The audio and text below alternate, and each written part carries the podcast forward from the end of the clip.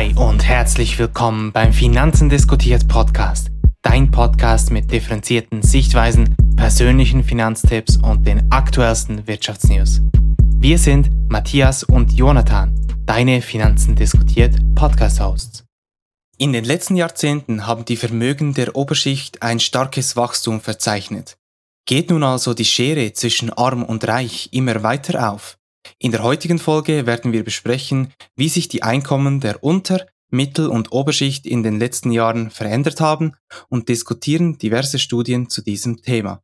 Doch zunächst kommen wir zur Top-Wirtschaftsnews der Woche. Jonathan, was hast du uns diese Woche mitgebracht? Ja, diese Woche habe ich Energy Vault dabei in der Handtasche oder im Handgepäck.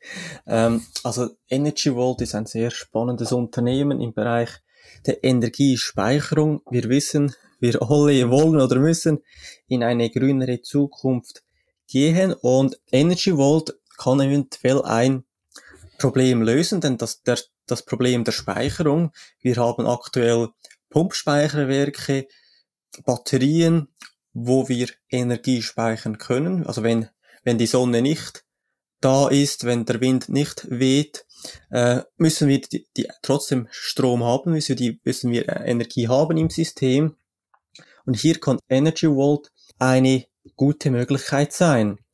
Es ist eine Art Kranenturm.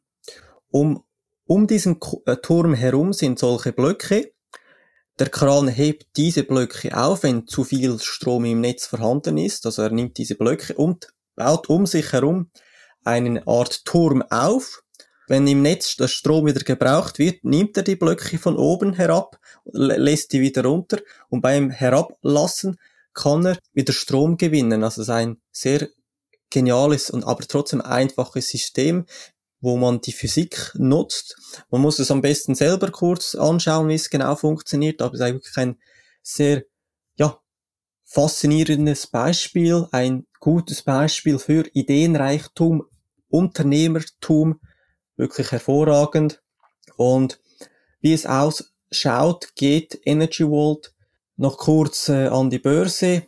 Ja, wird sicher interessant, wie das in Zukunft weitergehen wird. Also sind eigentlich noch wirklich am Anfang des Ganzen bei dieser, der Testung, sind immer noch bei der Testungsphase, bei der Optimierung. Aber kann wirklich ein guter Lichtblick sein, sage ich mal, für die Speicherung der Energie. Ja, wirklich ein sehr spannendes Thema, das du uns da mitgebracht hast. Ein sehr ausgeklügeltes System und da sind wir sicherlich gespannt, wie sie dann schlussendlich an der Börse performen werden. Ich habe mir die Umbenennung vom Krypto-Bezahldienst Square angeschaut und zwar werden sie jetzt neu sich zu Block umbenennen. Und das ist eigentlich in Anlehnung an Blockchain-basierte Digitalwährungen wie etwa Bitcoin, benennt sich eben Square in Block um. Und damit tritt Square auch ein bisschen in die Fußstapfen von Facebook und Google, die ja beide auch ihre Firmennamen in Meta für Facebook beziehungsweise Google in Alphabet geändert haben. Und Jack Dorsey setzt damit ein ganz klares Zeichen, in welche Richtung sich die Firma in den nächsten paar Jahren entwickeln wird.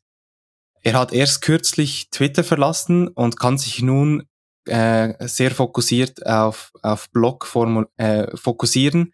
Und mit dem Namenswechsel geht auch die Markenintegration der Firmen Tidal, die sie kürzlich auch aufgekauft haben, Spiral, dann die sehr bekannte Cash App und TBD einher. Allerdings ist aktuell noch nicht wirklich bekannt, ob der kürzlich aufgekaufte Zahlungsdienstleister Afterpay ebenfalls dann unter diese Kernmarke schlüpfen wird. Der Namenswechsel wurde zumindest für den 10. Dezember angekündigt. Und vielleicht noch ein paar Hintergründe zu Square für diejenigen, die sich vielleicht nicht so gut damit auskennen. Also Jack Dorsey gründete ursprünglich zusammen mit Jim McKelvey Square als bargeldlosen Zahlungsdienst. Und dann haben sie eigentlich ab 2015 diverse Kartenlesegeräte für Smartphones und Tablets hergestellt.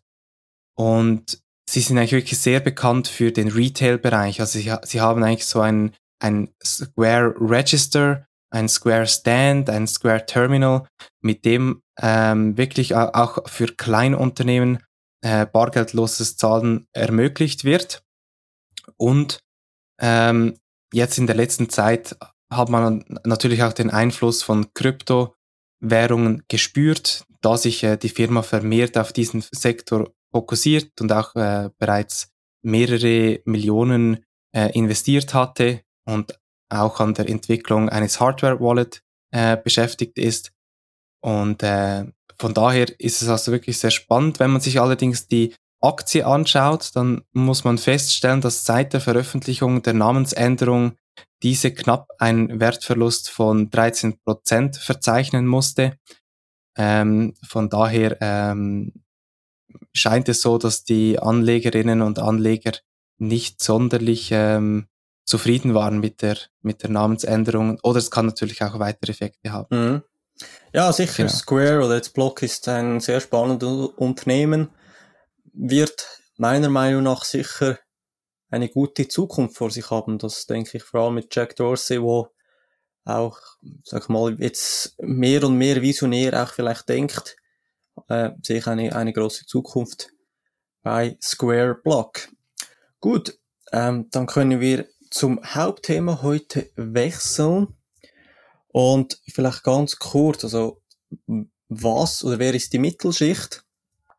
In Deutschland, da hat man ein Spektrum von Einkommen definiert, wo man zur Mittelschicht gehört. Bei einer Familie mit 2 Erwachsenen, 2 Kindern entspricht dies etwa einem Einkommen zwischen 3.000 und 8.000 Euro. Also hier ist man in der Mittelschicht. Und ja, Matthias, was denkst du so? 3.000, 8.000, genügt das oder was denkst du so? Ja gut, das ist natürlich für mich als Schweizer noch relativ schwer einzuschätzen. Also 8.000 Euro ist schon echt viel dann, muss ich sagen. Also ich habe ja auch schon diverse Trips nach Deutschland gemacht, von daher würde ich jetzt 8.000 schon zur ziemlich höheren Oberschicht oder zur unteren Oberschicht dann auch zählen. Aber das ist natürlich immer eine Frage des Ermessens, wo man dann dort wirklich die Grenze auch setzen will. Also was ich diesbezüglich gefunden habe in einer Studie von Bank Cler in Zusammenarbeit mit dem Schweizer Wirtschaftsforschungsinstitut BAK Economics, die definieren dann eigentlich die Unterteilung zwischen der Unterschicht, Mittelschicht und Oberschicht anhand des Medianeinkommens und eigentlich Einkommen unter 70% des Medianeinkommens zählen dann zur Unterschicht. Die Mittelschicht, das wären dann Personen mit einem Einkommen von 70 bis 150% des Medianeinkommens und alle Einkommen über 150% des Medianeinkommens zählen dann zur Oberschicht. Aber wie gesagt, das unterscheidet sich dann wahrscheinlich von Land zu Land und von Institut zu Institut. Ja.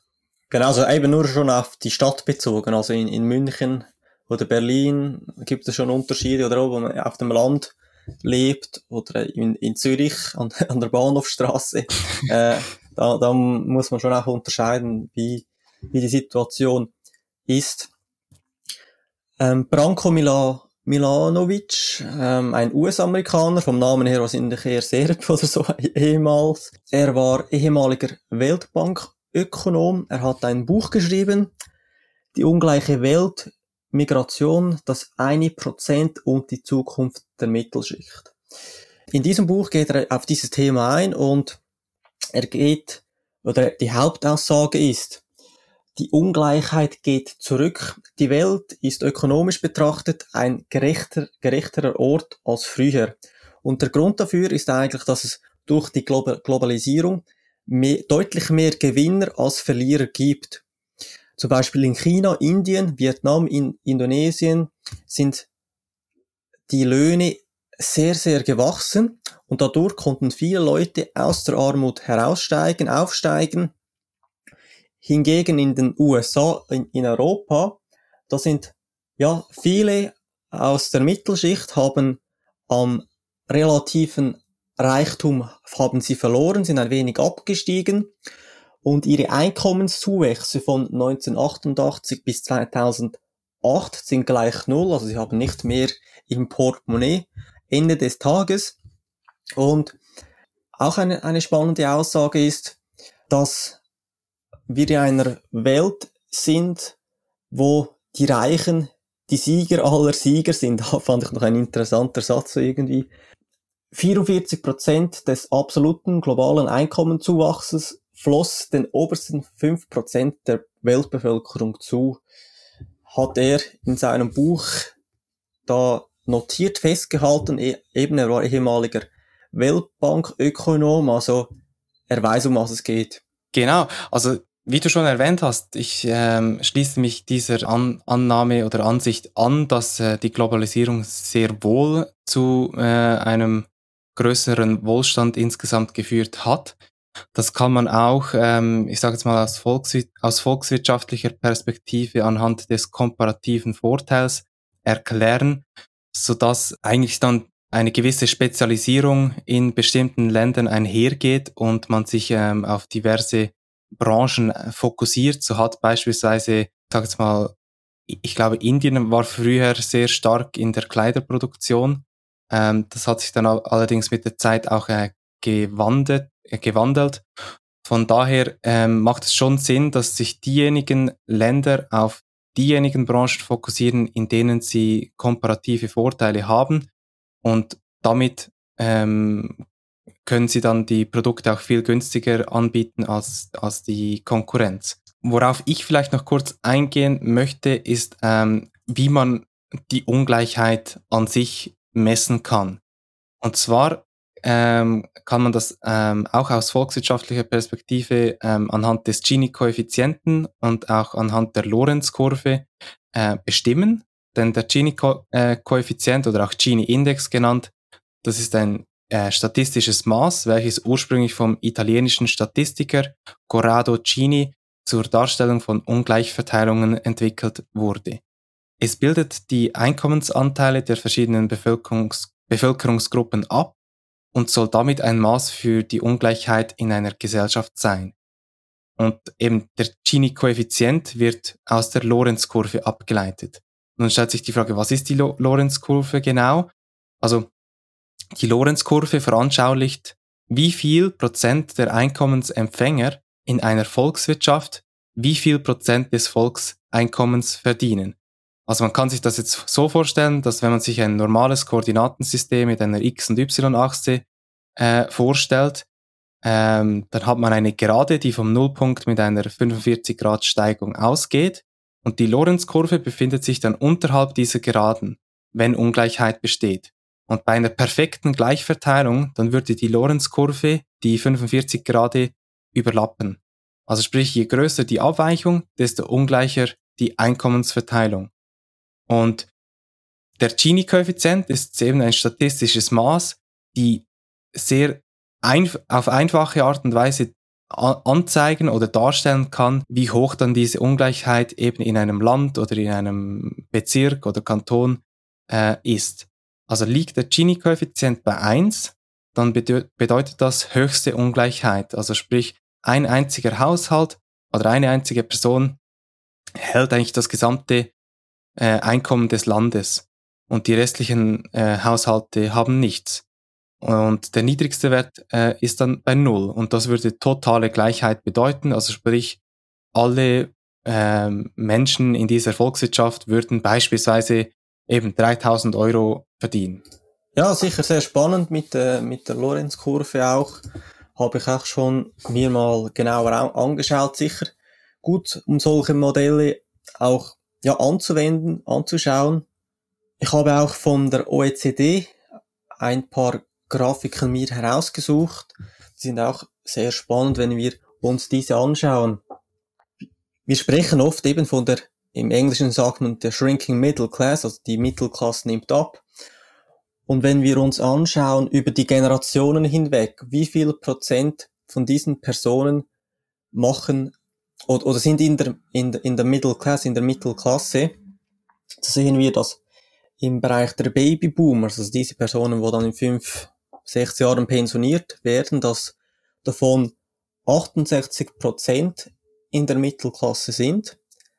Der Generation X sind 64% in der Mittelklasse und bei den Millennials sind das 60%. Also wir sehen hier einen stetigen Drop, also es geht ständig nach unten, nimmt ab.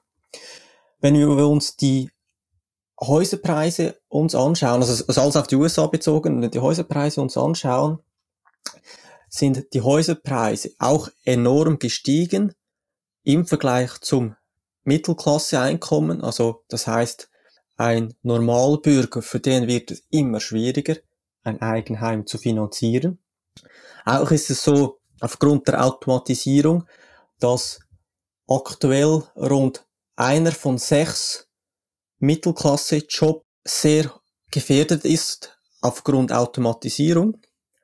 Auch ist es so, dass rund 40% aller Mittelklasse-Haushalte, dass sie bei einer größeren Einkommenseinbuße oder einem sehr hohen, unerwarteten Rechnung, ja, schon Probleme haben, diese zu bezahlen. Also 40% haben schon Probleme bei solchen Rechnungen, wo plötzlich eines Tages auftauchen. Das finde ich schon auch spannend. Wenn wir einfach sehen, also die erste Grafik hat mich vor allem besonders interessiert und spannend gedunkt, wo eben wir sehen, die Babyboomers, die haben es aktuell noch am besten. Was denkst du dazu? Denkst du einfach, das ist, weil diese Personen älter sind, schon viel Knowledge, was auch immer, aufgebaut haben, oder ist wirklich ein Umbruch in der Wirtschaft vorhanden, wo halt, sag ich mal, die jungen Leute eben aufgrund Automatisierung, Digitalisierung, globaler Wettbewerb, vielleicht nicht mehr so die Möglichkeit haben, vielleicht von Armut in die Mittelschicht aufzusteigen und von der Mittelschicht dann in die Reichen zu kommen. Was denkst du dazu? Ja, das ist eine sehr spannende Frage. Also, was ich mir noch herausgesucht habe oder herausgefunden habe, ist halt, dass vor allem bei jüngeren Personen ist halt oftmals jetzt in den letzten paar Jahren auch mit der Änderung des Bologna-Systems, dass natürlich sehr viele Personen eine Bachelor-Ausbildung, eine Master-Ausbildung zunächst absolvieren und dass sich das dann natürlich auch in der Einkommensverteilung niederschlägt, ist klar.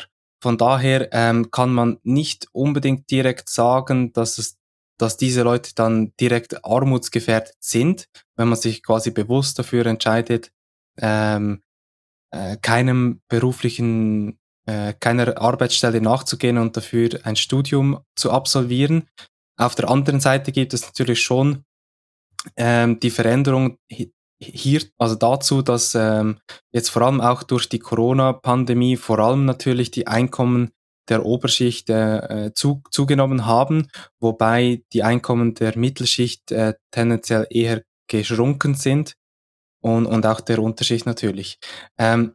Ich möchte noch kurz nochmals auf die Studie von Bank Cler in Zusammenarbeit mit dem Wirtschaftsforschungsinstitut BAK Economics eingehen, und sie haben eigentlich wirklich die aktuellsten Daten der eidgenössischen Steuerverwaltung der Schweiz ausgewertet und kommen dann eigentlich zum Entschluss, dass Schweizer Haushalte ihr Einkommen von 2007 bis 2017 um durchschnittlich 8,6% oder 3.500 Franken auf gut 68.500 Franken gesteigert haben.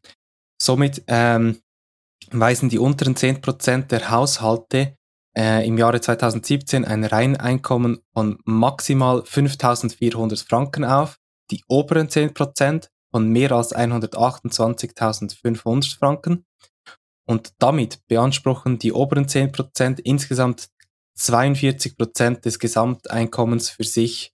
Wenn man sich dann eben den Grund anschaut für die sehr tiefen Einkommen der unteren 10%, weil, sind wir ehrlich, mit 5.400 Franken Jahreseinkommen, da hat man es in der Schweiz sehr schwierig zu überleben, wenn man da noch irgendwie eine Wohnung finanzieren möchte oder die Lebensmittelkosten bezahlen will, dann wird das dann schon sehr knapp, respektive ist es praktisch unmöglich.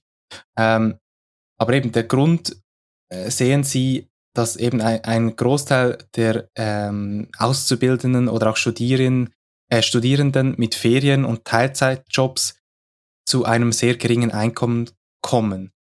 Und wenn man sich das Ganze im internationalen Vergleich anschaut, also jetzt vor allem die Ungleichheit der Einkommen, dann muss man zum Schluss kommen, dass es in der Schweiz vergleichsweise immer noch relativ ausgeglichen ist. Also laut dieser Studie weist die Schweiz einen Gini-Koeffizienten von 0,482 auf. Und wenn man sich jetzt eben das Fazit der Studie bezüglich der Einkommensverteilung anschaut, dann hat eigentlich die Hälfte der steuerpflichtigen Haushalte ist für lediglich 16% des gesamten Einkommens verantwortlich und die eben die 42% durch die obersten 10%. Also Steuern meinst du? Nee, also die Hälfte der steuerpflichtigen Haushalte sind für 16% des Einkommens verantwortlich. Sie verdienen sprich, das. Die Hälfte der Personen, der Schweizerinnen und Schweizer, verdienen nur 16% des Gesamteinkommens der Schweiz. Okay. Ja, eben, also in der Schweiz gibt es ja also auch grosse Unterschiede, auch vielleicht für Zuhörer aus Deutschland oder so, vielleicht auch überraschend. Also in der Schweiz, sag ich mal, gibt es auch Berufe, wo man 3.600 Franken im Monat verdient, wenn man 100% arbeitet, oder 3.800, sag ich mal. Und dann kommen noch die Abzüge dazu, dann die Krankenkasse, also muss man selber noch bezahlen. Und dann wird es sehr schwierig zum Überleben hier in der Schweiz. Also in Deutschland würde es wahrscheinlich sehr gut langen für einen Single-Haushalt, aber in der Schweiz wird dann schon auch schwierig. Und ja, ich kenne einige Leute, die hatten so auch einen Job, haben sich dann weiterentwickelt in eine andere Branche oder was auch immer, weil man kann so auch nicht überleben in der Schweiz mit solch einem Lohn. Und eben die Aufstiegschancen je nach Berufskategorie, in welchem Beruf das man ist auch schwierig. Und ja, das muss man natürlich schon überlegen, wie man weitergeht. Bezüglich den USA gibt es auch viele Statistiken und ich habe hier eine rausgesucht. Und man muss vielleicht auch generell unterscheiden, also zwischen Einkommen, also wo man jährlich erhält durch einen Job, durch Dividenden und was auch immer, und das Vermögen, also man muss es unterscheiden, also es ist nicht das Gleiche. Und man sieht bezüglich den Einkommen,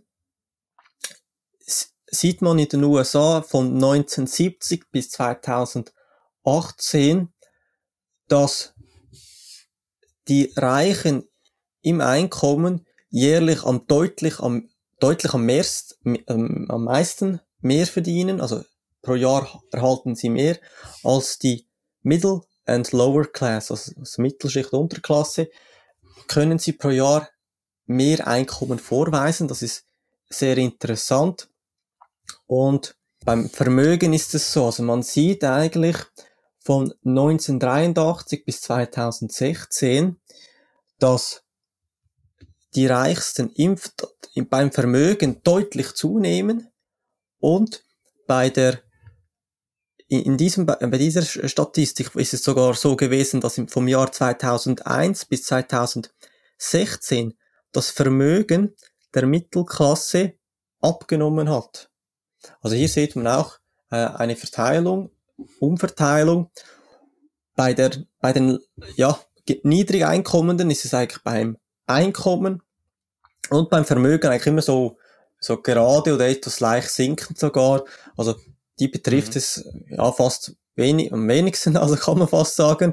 Es ist wirklich so, dass die Mittelklasse am meisten verliert. Man kann auch sagen, oder, dass wahrscheinlich viele von den ärmeren Leuten, untere Mittelschicht, dass viele von denen halt auch irgendwelche Sozialleistungen auch oft erhalten, Gratiswohnungen, Sozialwohnungen, irgendwelche Vergünstigungen für Krankenkassen und so weiter. Und darum betrifft es oft diese Leute auch nicht, weil diese Leute auch keine Immobilien je kaufen werden oder können halt leider und darum sind diese auch weniger betroffen von dem Ganzen. Ja, also deine Erkenntnisse decken sich teilweise jetzt auch mit der Studie von Bank Cler. Auch dort wird erwähnt, dass die Anzahl der Vermögensmillionäre deutlich angestiegen ist.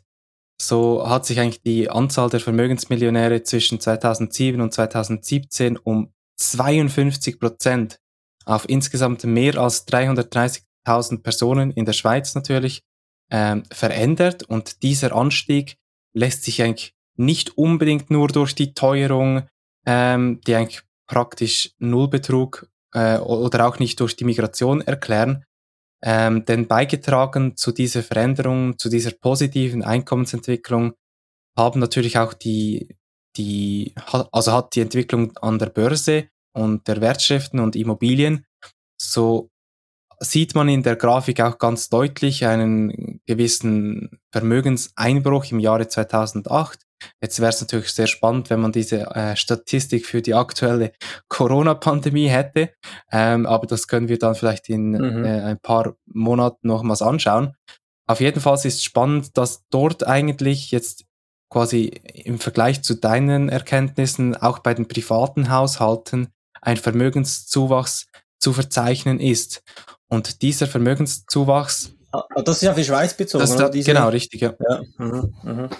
Und dieser Vermögenszuwachs ist auch natürlich durch den Anstieg der Immobilienpreise zu erklären, denn auch dort hat sich natürlich das Privatvermögen von Schweizerinnen und Schweizern um knapp 45% erhöht. Von daher ist es eigentlich wirklich sehr spannend. Und was ich mir noch überlegt habe, ist eigentlich, wenn man sich jetzt auch neuere Jobs anschaut oder neu geschaffene Berufe im Internet, beispielsweise auch, ich sage jetzt mal,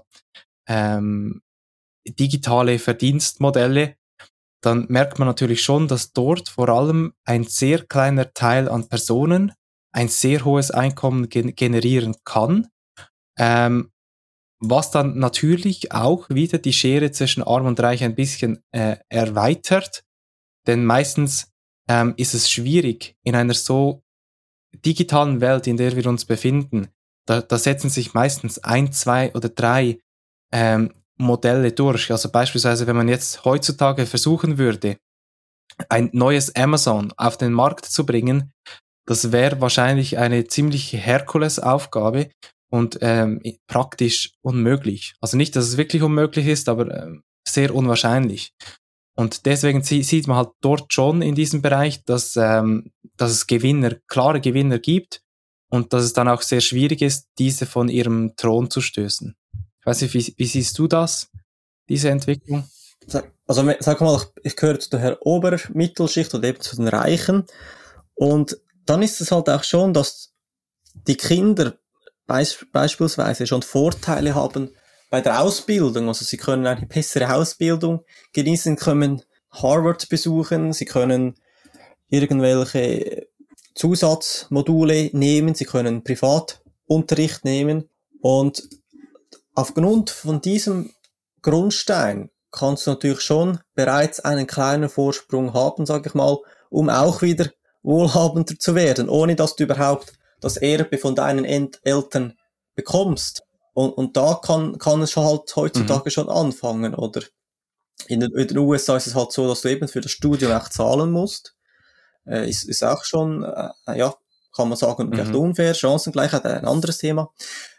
Aber vielleicht kann man auch sagen, was studiert man heute? Das sind halt auch zum Teil Berufe, wo halt nicht gebraucht werden, wo auch schlecht bezahlt werden. Ich habe auch mal interessanten Artikel gelesen.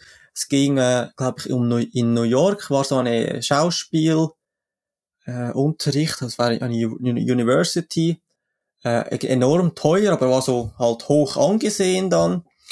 Und Theaterschule, Schauspielerschule, etwas so. Und da hat diese Person irgendwie nach 3-4 Jahren 150.000 in Student Loan Debt gehabt, also Schulden.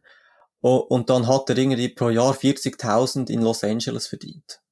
Also das ist natürlich schon auch komisch. Also wenn man heutzutage irgendwelche Orchideenstudien macht, wo es gar keinen Bedarf gibt, Ja, also ich denke, man muss die Leute schon auch aufklären in diesem Bereich. Also man kann schon immer machen, was man gerade Lust hat und was einem interessiert, aber man muss auch bewusst sein, ja, was verdienst du dann, wenn du abgeschlossen hast? Wie sehen die Perspektiven aus? Ja, hier muss man halt schlussendlich auch ein wenig marktwirtschaftlich vorgehen. Wo kann ich gut einen Job erhalten? Wo gibt es Möglichkeiten für die Zukunft? Ist das zukunftsträchtig, diesen Job, den ich annehme, oder wird es den in ein paar Jahren nicht mehr geben? Solche Überlegungen muss man machen. Leider wird das in der Schule, Berufsschule, was auch immer, nicht kommuniziert, wird nicht aufgeklärt, weil es die Lehrer selber nicht besser wissen oder so anderen Gründen. Aber das ist wirklich sehr wichtig. Das habe ich auch vielleicht in meinem Leben zu spät erkannt, aber man lernt und man muss sich einfach anpassen. Es gibt Möglichkeiten, sich immer weiterzubilden. Genau. Ja, das ist vielleicht auch ein Punkt, der, also es geht jetzt vielleicht über das Thema hinaus, aber das vielleicht auch in der Berufsberatung zu wenig zum Vorschein kommt, dass man sich wirklich halt schon in frühen Jahren damit befasst, wo auch die eigenen Stärken liegen, dass man sich dort natürlich darauf fokussieren kann und etwas studieren kann, das einerseits den eigenen Stärken entspricht, aber andererseits natürlich auch für die Gesellschaft, für die Wirtschaft einen gewissen Nutzen hat, dass man dann dort ein einigermaßen stabiles Einkommen sich erwirtschaften kann. Vielleicht nochmals kurz zu den Unterschieden eben bezüglich der Oberschicht und Unterschicht, bezüglich der Finanzierung eines Studiums. Ich glaube, da ist wirklich wichtig, dass man als Land, als Volkswirtschaft schaut, dass die soziale Wohlfahrt gewährleistet ist, oder? Denn wenn es auch einer einkommensschwachen Familie oder einem einkommensschwachen Kind möglich ist, eine universitäre Ausbildung zu genießen, dann erfüllt meiner Meinung nach das Land den Bildungsauftrag.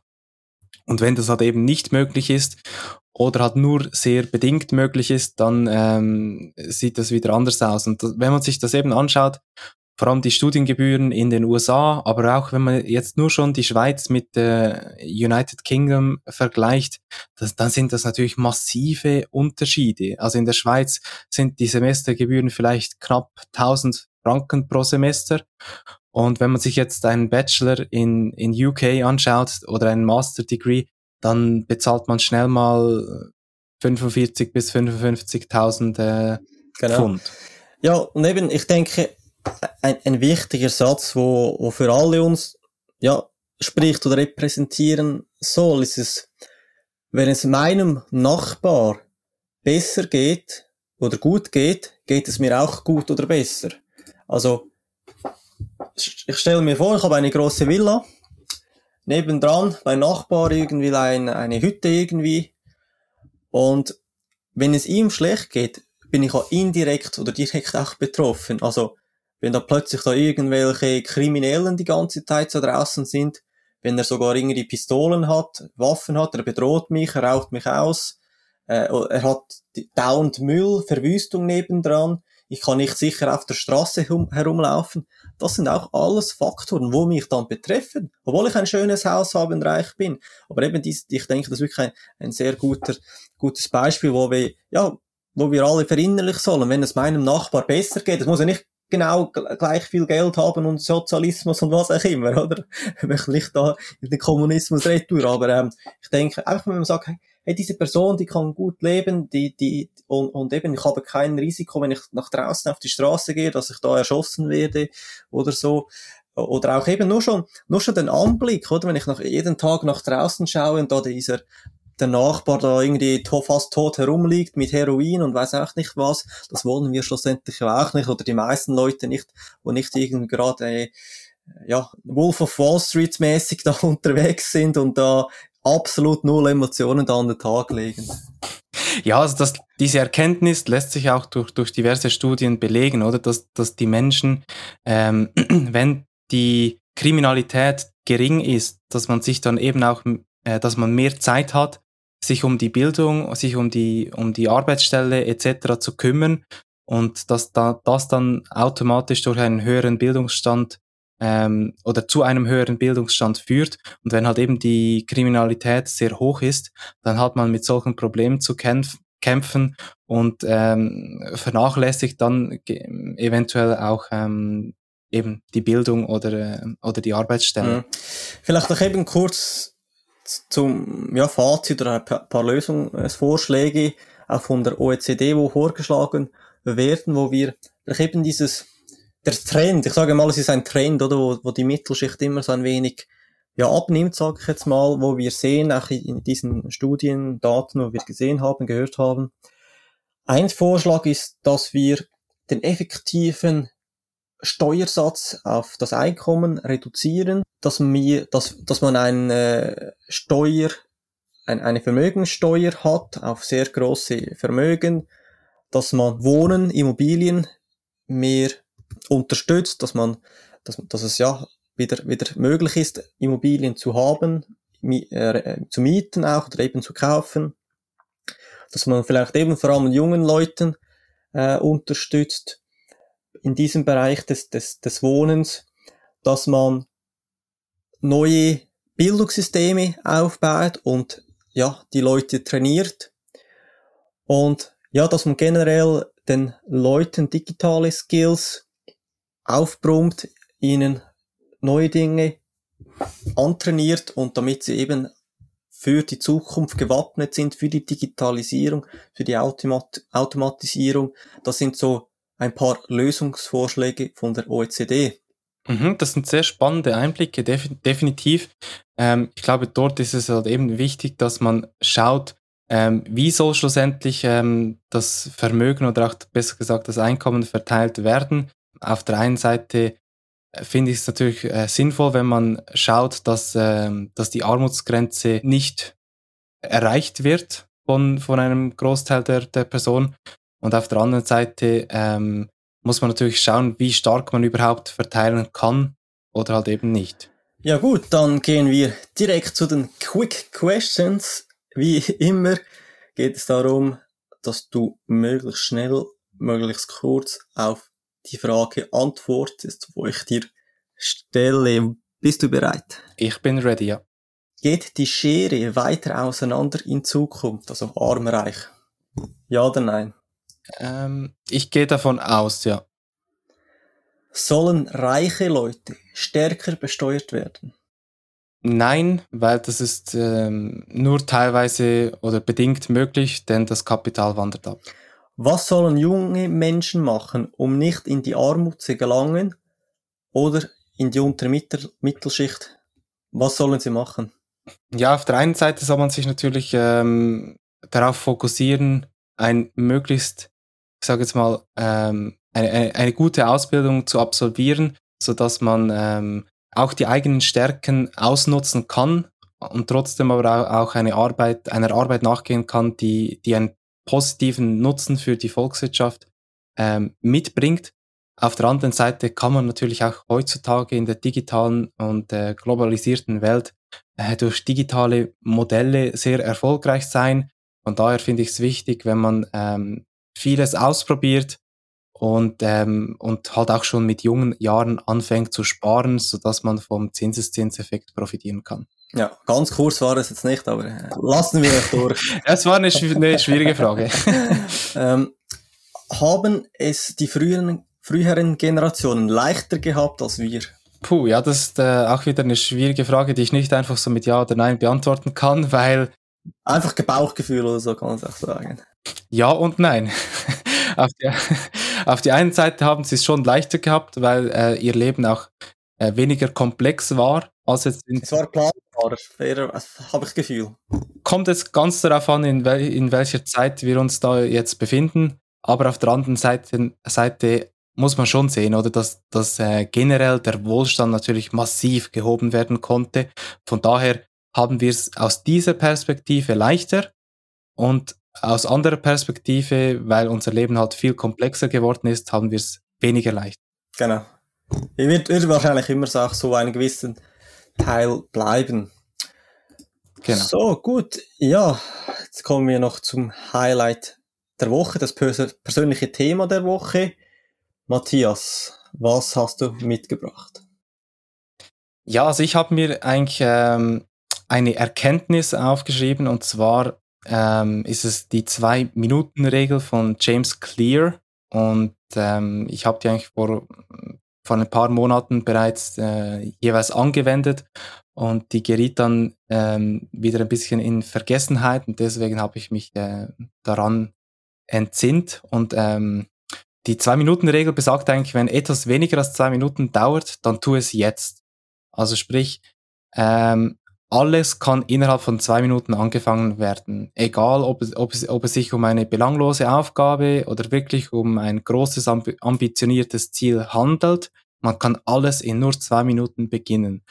Und damit ist natürlich die 2-Minuten-Regel ein gewisser Knackpunkt für die sogenannte Procrastination, also Prokrastination, ein extremes Aufschieben, das vielleicht vielen von euch auch bewusst ist oder dass man vielleicht auch in der Schule teilweise tut. Und meistens ist es halt nur schwierig, mit etwas anzufangen. Und sobald man mit der Tätigkeit angefangen hat, dann ist man im sogenannten Flow und man fährt dann meistens auch weiter. Somit ist es ein cleverer Hack, um die mentale Blockade, die das Anfangen in vielen hervorruft, geschickt zu umgehen. Und eben James Clear erklärt sich eigentlich die Idee hinter dieser 2-Minuten-Regel auch mit simpler Physik und bezieht sich auf das Newtonsche Gesetz, welches besagt, dass physikalische Körper so lange ihre Bewegung behalten, bis sie durch äußere Umstände oder Kräfte zu einer Änderung der Bewegung gezwungen werden. Das bedeutet eigentlich, dass ruhende Körper so lange ruhen, bis eine äußere Kraft sie in Bewegung bringt.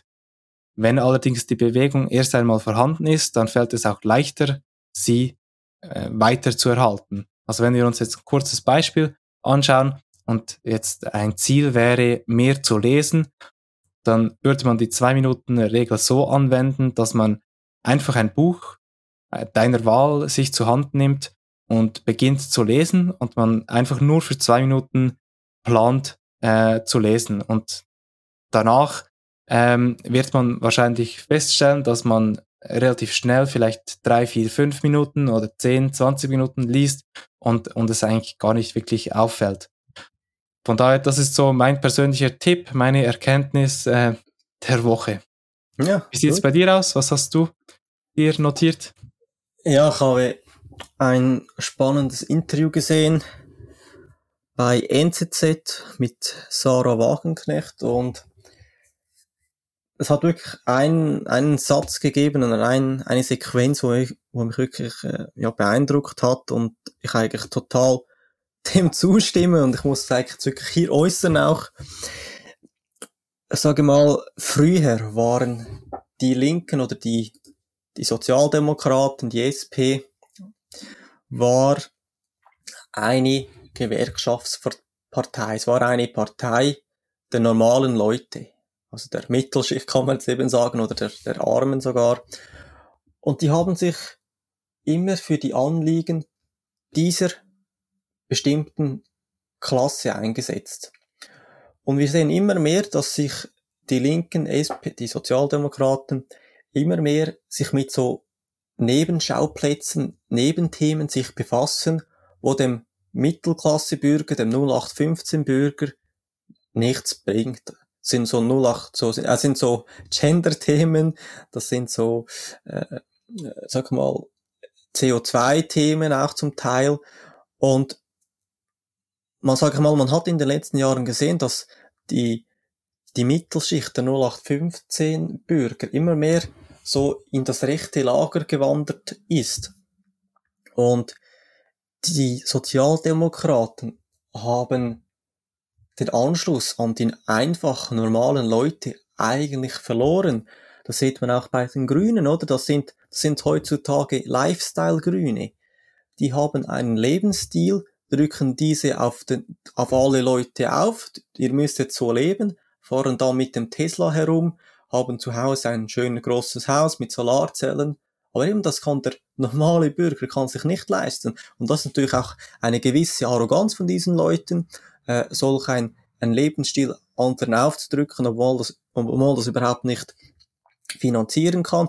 Und es ist halt wirklich so, Die Sozialdemokraten haben sich da abgekapselt. Sie sind nicht mehr nahe bei den Bürgern, bei den normalen Bürgern. Sie fokussieren sie lieber auf so Gender-Themen und solche Nebenschauplätze und haben da leider, den, also meiner Meinung nach, viele Leute hinter sich gelassen, darum sind viele Leute nicht mehr dabei.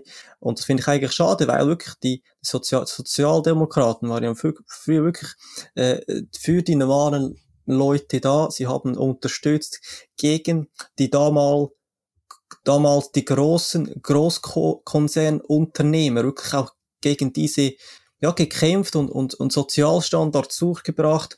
Also klar gibt es noch die Sozialpartner und so weiter, aber eben die Sozialdemokraten, die sind auf all anderen Partys unterwegs, aber halt leider nicht mehr so oft bei den normalen Bürgern.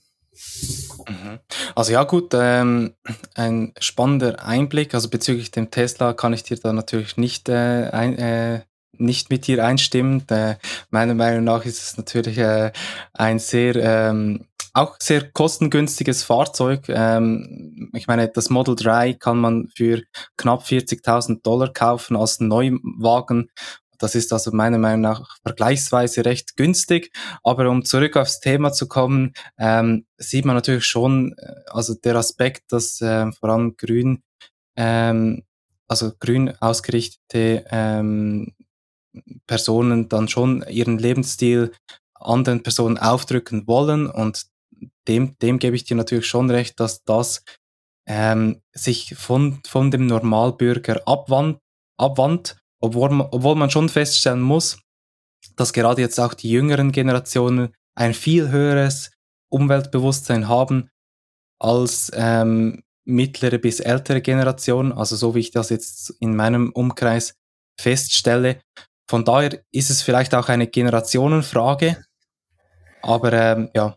Ja, also gut, fairerweise muss man sagen, junge Leute sind oft zuerst links. Also, ich kann dir zahlreiche Beispiele nennen, wo Personen früher links waren, heute sind sie bei einer rechten Partei und es ist halt oft so, dass junge Leute, eher links sind und solche Forderungen machen, weil sie halt schlussendlich auch, sag ich mal, noch nicht im normalen Leben sind, Arbeitsleben oder wie auch immer, und halt oft Vorstellungen haben, die halt, wenn man halt praktisch umsetzen will, dann halt schon auch ein wenig schwieriger ist. Also oft sind ja diese Themen auch wirklich sehr erstrebenswert und wünschenswert. Aber eben, ich denke, der Handwerker, wo so durchs Leben kommt mit seiner Familie, der interessiert sich nicht für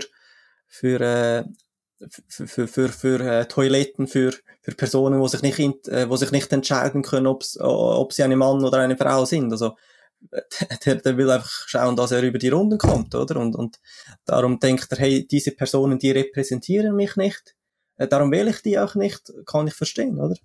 Gut, somit sind wir am Ende der heutigen Folge angelangt. Falls euch die heutige Folge gefallen hat, dann lasst doch gerne ein Abo da, damit ihr auch die nächste Folge nicht verpasst. Wir danken euch recht herzlich für die Aufmerksamkeit und bis zum nächsten Mal. Dein Jonathan und Matthias.